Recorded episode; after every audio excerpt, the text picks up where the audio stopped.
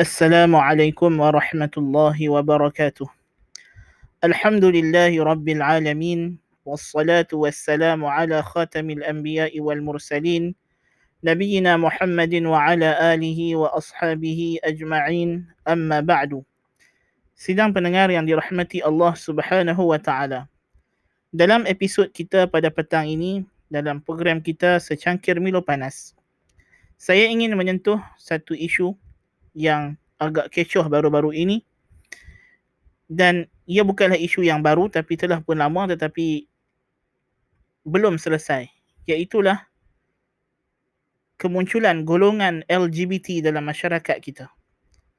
Kemunculan golongan LGBT dalam masyarakat kita dan gerakan LGBT gerakan yang hendak membela yang hendak menormalisasikan kesongsangan nafsu seksual sama ada lesbian, gay, transgender, bisexual dan seterusnya yang berkaitan dengan mereka yang telah hanyut ke dalam lembah nafsu syahwat.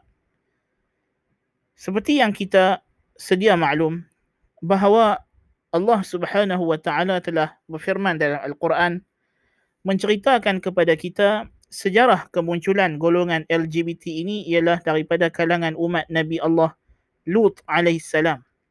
Sebagaimana firman Allah dalam suratul A'raf ayat ke-80 dan 81 ولوطا إذ قال لقومه أتأتون الفاحشة ما سبقكم بها من أحد من العالمين إنكم لتأتون الرجال شهوة من دون النساء بل أنتم قوم مسرفون Dan ingatlah ketika mana Lut berkata kepada kaumnya, Apakah kamu melakukan satu kekejian yang tidak pernah dilakukan oleh sesiapa pun sebelum kamu dalam seluruh alam ini?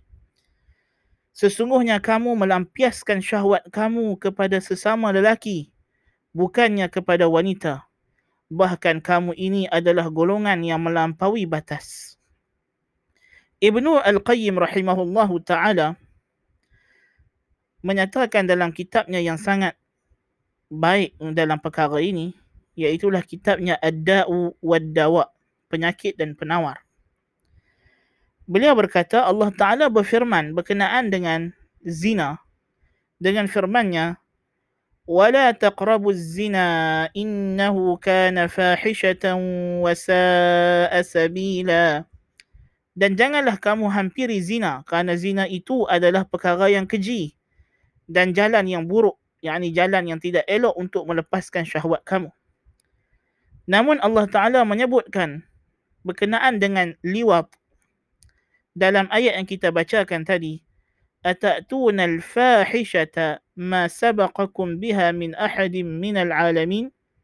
Di mana Allah Subhanahu wa taala menggunakan uslub nakirah bagi perkataan fahishah untuk zina.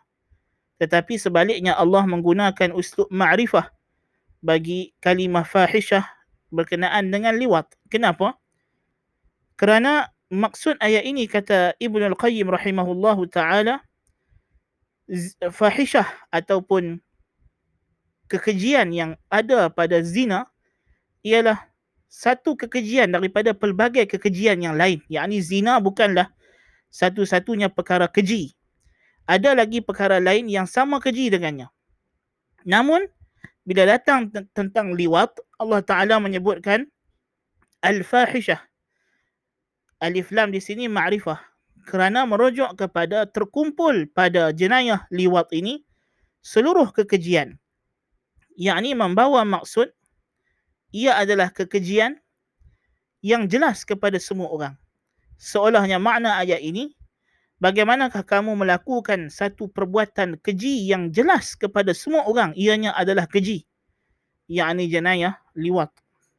Allah subhanahu wa ta'ala menyifatkan golongan yang terjebak ke dalam jenayah liwat ini, jenayah songsang nafsu seksual ini dengan firmannya dalam surah Al-Hijr La'amruka innahum lafi sakratihim ya'mahun. Demi umurmu wahai Muhammad sesungguhnya mereka yakni umat Nabi Lut itu di dalam kemabukan mereka telah pun hanyut lenyap menjadi mabuk dengan jenayah liwat tersebut. Kata As-Sa'di rahimahullah, mabuk di sini ialah mabuk cintakan perkara keji tersebut sehingga mereka tidak lagi peduli apa sahaja penghinaan dan tegahan dan herdikan yang diberikan kepada mereka. Allahul Musta'an. Nabi SAW begitu keras melarang jenayah zina ini sehingga datang daripada hadis daripada Ibnu Abbas radhiyallahu anhuma Nabi bersabda la'anallahu man 'amila 'amala qaumi lut. La'anallahu man 'amila 'amala qaumi lut. La'anallahu man 'amila 'amala qaumi lut. Allah melaknat orang yang melakukan amalan qaum lut. Tiga kali Nabi ulang. Kata Ibnu Al-Qayyim rahimahullahu taala dalam banyak-banyak dosa besar yang Nabi laknat tidak dijumpai hadis yang Nabi mengulang laknat satu dosa yang sama sampai tiga kali selain daripada jenayah liwat. Allahul Musta'an. Sebab itulah kata Ibn Al-Qayyim. Laisa fil ma'asi mafsadatun a'zama min hadhihi al-mafsadah wa hiya tali mafsadatul kufr wa hiya tali mafsadatul kufr wa rubbama kanat a'zama min mafsadatil qatl kerosakan yang timbul daripada jenayah liwat ini lebih dahsyat daripada tidak ada. Ataupun berkata Ibn Qayyim laisa fil ma'asi mafsadatan. Tidak ada dalam dosa-dosa ini satu mafsadah yang lebih dahsyat yang lebih agung selain daripada mafsadah iaitulah mafsadah liwat yang kita bincangkan.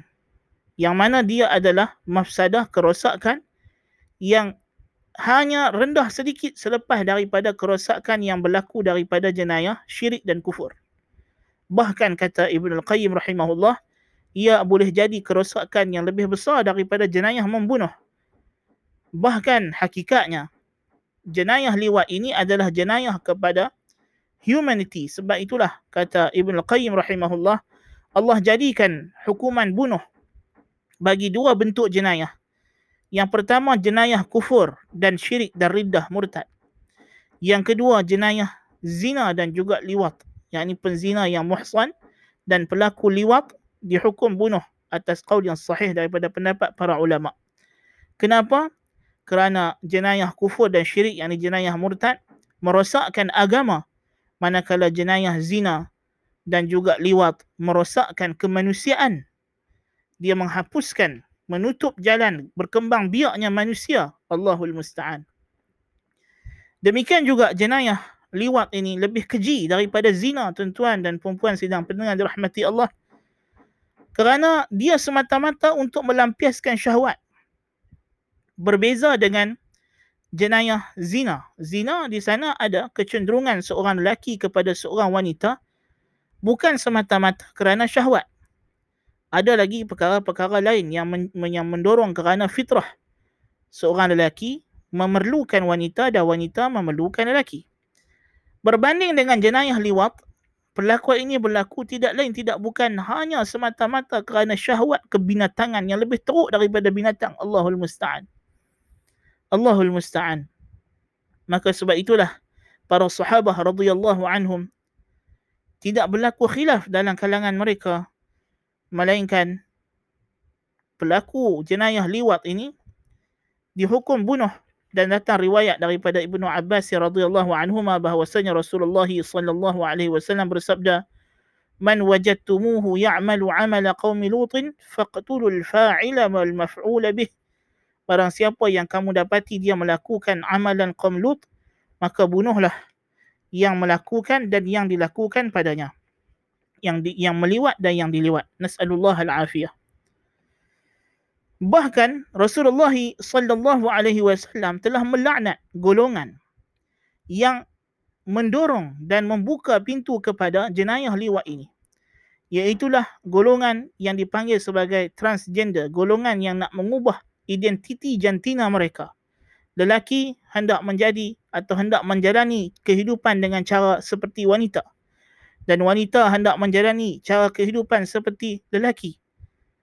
Nabi SAW daripada Ibnu Abbas radhiyallahu anhuma kata beliau لعن رسول الله صلى الله عليه وسلم المخنثين من الرجال والمترجلات من النساء رواه البخاري وأحمد وفي رواية لعن رسول الله صلى الله عليه وسلم المتشبهين من الرجال بالنساء والمتشبهات من النساء بالرجال رواه البخاري رسول الله صلى الله عليه وسلم melaknat golongan lelaki yang menyerupai wanita dan golongan wanita yang menyerupai lelaki.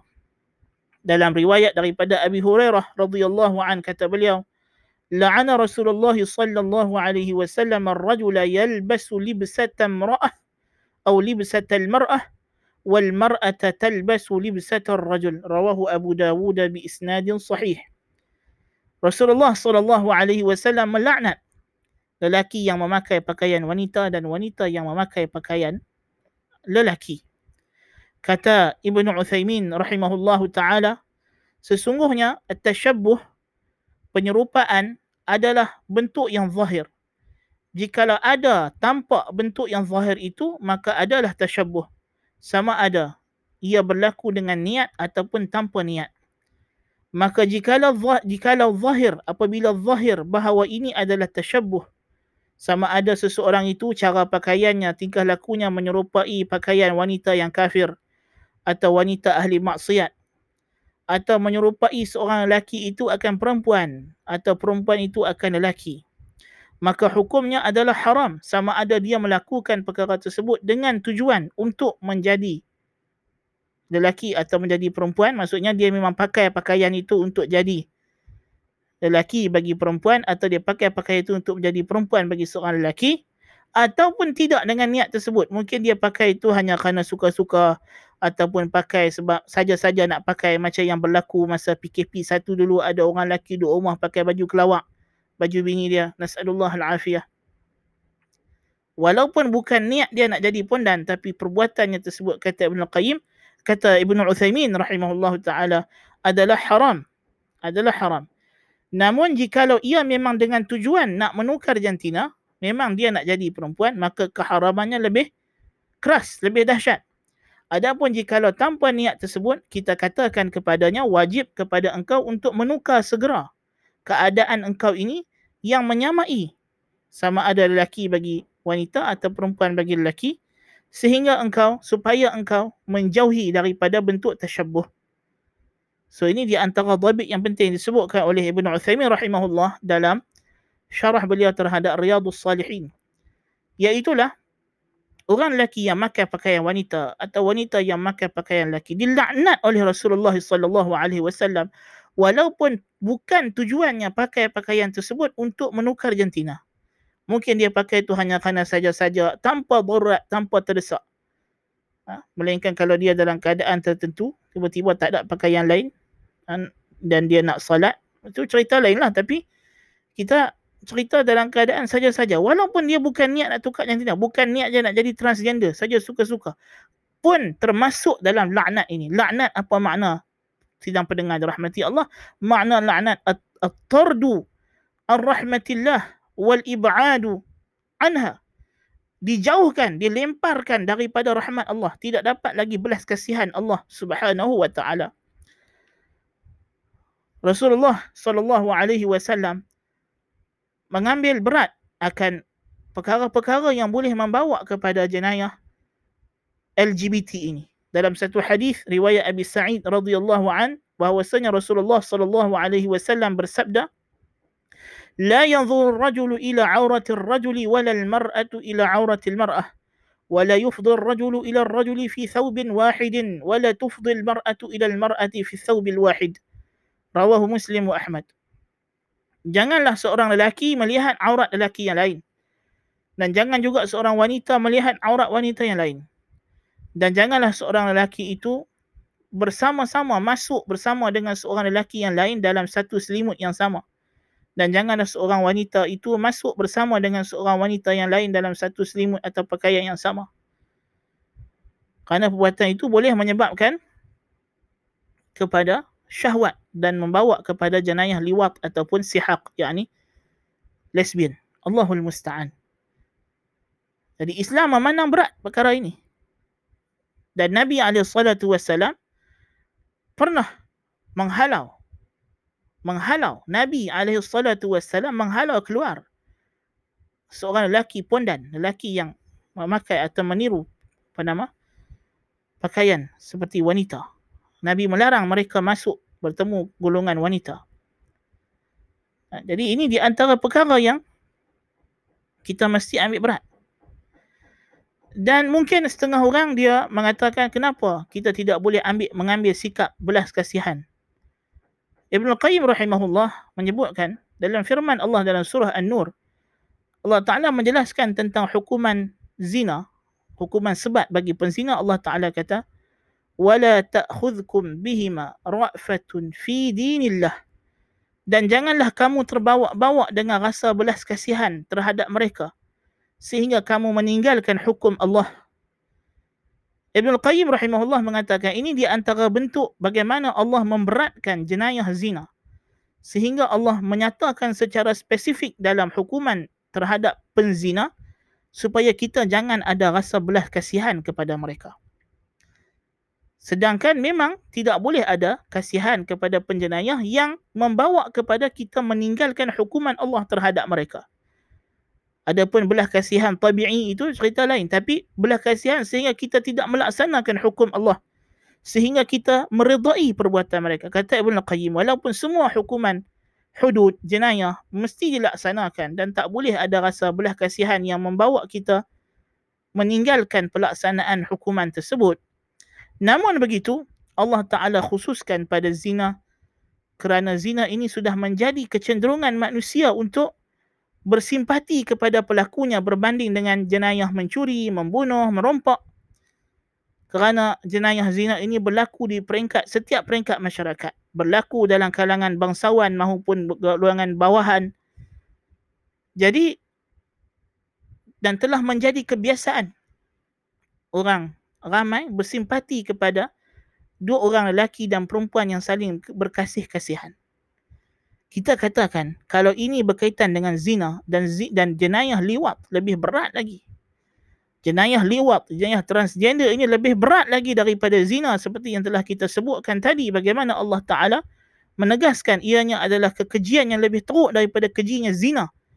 Allahul musta'an. Maka kita tidak boleh terbawa-bawa dengan perasaan kononnya kesian, kononnya kita nak kena bimbing mereka. Satu hal bimbing, tetapi bimbing bukan bermakna kita mengiktiraf kewujudan mereka dalam masyarakat. Kita menganggap kewujudan mereka sebagai satu fenomena yang normal. Ini tidak boleh berlaku. Ini tidak boleh berlaku. Kita kena pastikan ada dua perkara yang berbeza. Maka kita kena terus pastikan golongan ini dianggap sebagai golongan yang melanggar batas-batas agama. Maka mereka mesti dilayan sebagai penjenayah seperti juga orang yang melakukan maksiat yang lain. Sebagaimana kita melihat keji orang yang melacurkan dirinya, kita melihat keji orang yang mencuri, kita melihat keji orang yang mengumpat, kita melihat keji orang yang merogol, maka demikianlah kita kena rasa keji dan jijik lebih-lebih lagi kepada golongan yang cuba hendak mengubah ciptaan Allah Azza wa Jalla ini yang telah dilaknat oleh Allah. Yang menyeru pula kepada perbuatan liwat yang sangat-sangat dilarang keras oleh Allah Subhanahu wa taala. Tidak ada beza. Ianya adalah jenayah maksiat dan dosa besar. Ianya adalah dosa besar. Maka kita tak boleh jadikan alasan hanya kerana kita kononnya nak membimbing, nak menasihati, kita biarkan mereka ini dalam masyarakat bergerak bebas tanpa dibatasi pergerakan mereka seolah-olah mereka adalah golongan yang diterima. Dan ini yang kita tidak mahu. Mereka sekarang sudah makin berani. Ah, jadikan ma'had tahfiz kononnya sebagai lubuk untuk menonjolkan diri mereka bagi makan anak-anak tahfiz. Nas'alullah al-afiyah. Kita lebih hairan dengan mudir-mudir ma'had tahfiz dan pihak sekolah ini yang sanggup menerima kehadiran golongan ahli maksiat ini. Adakah mereka sanggup menerima kehadiran perompak, penjenayah, kehadiran pembunuh, kehadiran progol ke sekolah mereka? Adakah mereka sanggup menerima kehadiran orang yang makan rasuah? Adakah mereka sanggup menerima kehadiran di sekolah mereka seorang pembunuh bersiri sebagai misalnya, kita anggap mereka tidak sanggup. Jadi kenapa mereka sanggup menerima golongan yang terang-terang melakukan maksiat yang keji ini ke dalam sekolah mereka yang sepatutnya menjadi tempat para pelajar mereka menghafaz kitabullah yang terkandung dalam kitabullah itu laknat terhadap golongan ini. Allahul Musta'an. Allahul Musta'an. Jadi masyarakat sepatutnya sedar LGBT, gerakan LGBT yang sedang cuba dinormalisasikan dalam masyarakat kita ini bukan satu dosa biasa. Ianya adalah kufrun akbar mukhrijun anil millah. Dia adalah kufur besar yang mengeluarkan daripada agama. Kerana menganggap satu dosa sebagai tidak dosa, menganggap perkara yang haram bukan haram atau ianya perkara normal adalah kufur. Sedangkan para fuqaha, para ulama usul menyatakan orang yang buat perkara makruh, perkara makruh dengan dia meremehkan perkara tersebut seolah-olah ianya bukan satu kesalahan berubah hukumnya daripada makruh menjadi haram. Ini kan pula kita menganggap perkara yang haram sebagai benda yang biasa. Allahul Musta'an. Allahul Musta'an. Kita begitu marah bila ada kes-kes di mana orang yang menjaga pelajar ma'at tahfiz ditangkap dengan kesalahan melakukan jenayah liwat dan sebagainya. Tetapi kenapa kita boleh rasa gembira bila golongan ini, golongan yang mempromosi aktiviti liwat ini, golongan yang mempromosi tukar jantina dan sebagainya ini, masuk ke tempat-tempat yang sepatutnya menjadi tempat yang dipelihara oleh masyarakat daripada jenayah-jenayah dan kekejian-kekejian yang sebegini rupa. Allahul Musta'an. Jadi kita kena perhatikan betul-betul pada pendengar dirahmati Allah. Kerana jenayah ini, fahishah ini, kekejian ini, seperti mana kata Ibn Qayyim tadi kita dah sebutkan, adalah jenayah mafsadah yang paling besar setelah mana kufur dan syirik. Allahul Musta'an. Allahul Musta'an. Gerakan LGBT yang ada pada hari ini tidak lari daripada gerakan etism. Berkembar dengan gerakan etism, mengingkari Tuhan, kewujudan Tuhan nas'alullah al-afiyah. Jadi kita kena hati-hati. Kita kena ambil cakna dan ambil tahu dan kena menyedarkan masyarakat bahawa kita kena terus menzahirkan penolakan kita merah, menzahirkan rasa jijik kita sebagaimana firman Allah Subhanahu wa taala berkenaan perkataan Nabi Lut alaihi salam. Qala inni li'amalikum minal qalin. Tak sebut dalam surah asy-syu'ara berkatalah Lut sesungguhnya aku terhadap apa yang kamu kerjakan ini yakni jenayah liwat termasuk orang yang membenci dan mengingkarinya. Inni li'amalikum minal qalin. Inni li'amalikum minal qalin. Sesungguhnya aku bagi apa yang kamu kerjakan ini termasuk orang yang merasa jijik, benci dan hina akan perbuatan kamu ini. Ini adalah yang Allah Ta'ala ceritakan bagaimana sikap seorang Rasul, seorang Nabi yang Allah Ta'ala utuskan untuk menentang golongan LGBT ini. Kita jangan lupa dalam sejarah, dalam Rasul-Rasul yang kita beriman dengannya, ada seorang Nabi yang Allah Ta'ala telah hantar khusus untuk menentang golongan LGBT yang Allah turunkan kepada mereka azab yang sangat dahsyat. Yang Allah tidak pernah beri kepada mana-mana musuhnya azab yang sehebat itu. Bahkan azab yang Allah Taala kenakan kepada kaum Lut melebihi dahsyatnya daripada azab yang Allah kenakan kepada Firaun. Na'udzubillah min zalik azab yang Allah beri kepada kaum Lut lebih dahsyat daripada azab yang Allah beri kepada Firaun.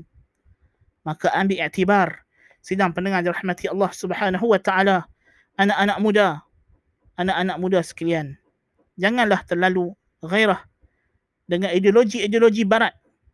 Jangan terlalu rasa seronok kononnya Islam ni agama rahmat lalu kita rahmat tidak bertempat sedangkan golongan LGBT telah dilaknat makna dilaknat dijauhkan daripada rahmat Allah dibuang daripada sempadan rahmat Allah maka kita kena ingat rahmat juga ada sempadannya rahmat Tuhan itu memang luas tetapi Tuhan boleh keluarkan sesiapa yang dia kehendaki yang telah derhaka kepadanya daripada rahmatnya.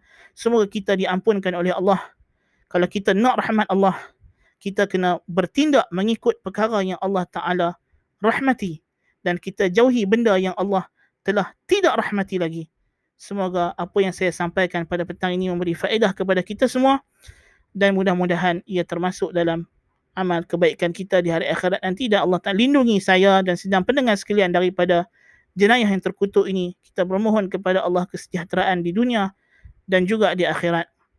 Dan bagi mereka yang ingin mendengar perbincangan lebih lanjut berkaitan dengan isu LGBT ini, saya galakkan tuan-tuan dan perempuan yang mendengari untuk mengikuti juga perbincangan yang pernah kita siarkan dahulu di podcast SFFM, iaitulah Sunnah Sin FM yang mana kita ada bincangkan lebih panjang lebar berkenaan dengan gerakan LGBT ini. Mudah-mudahan sekadar itu dulu. Mudah-mudahan memberi manfaat kepada kita semua. Sekadar itu dulu perbincangan kita pada petang ini. قلت لكم ما سمعتم. سبحانك اللهم بحمدك أشهد أن لا إله إلا أنت أستغفرك وأتوب إليك. وصلى الله على نبينا محمد وعلى آله وصحبه وبارك وسلم. والسلام عليكم ورحمة الله وبركاته.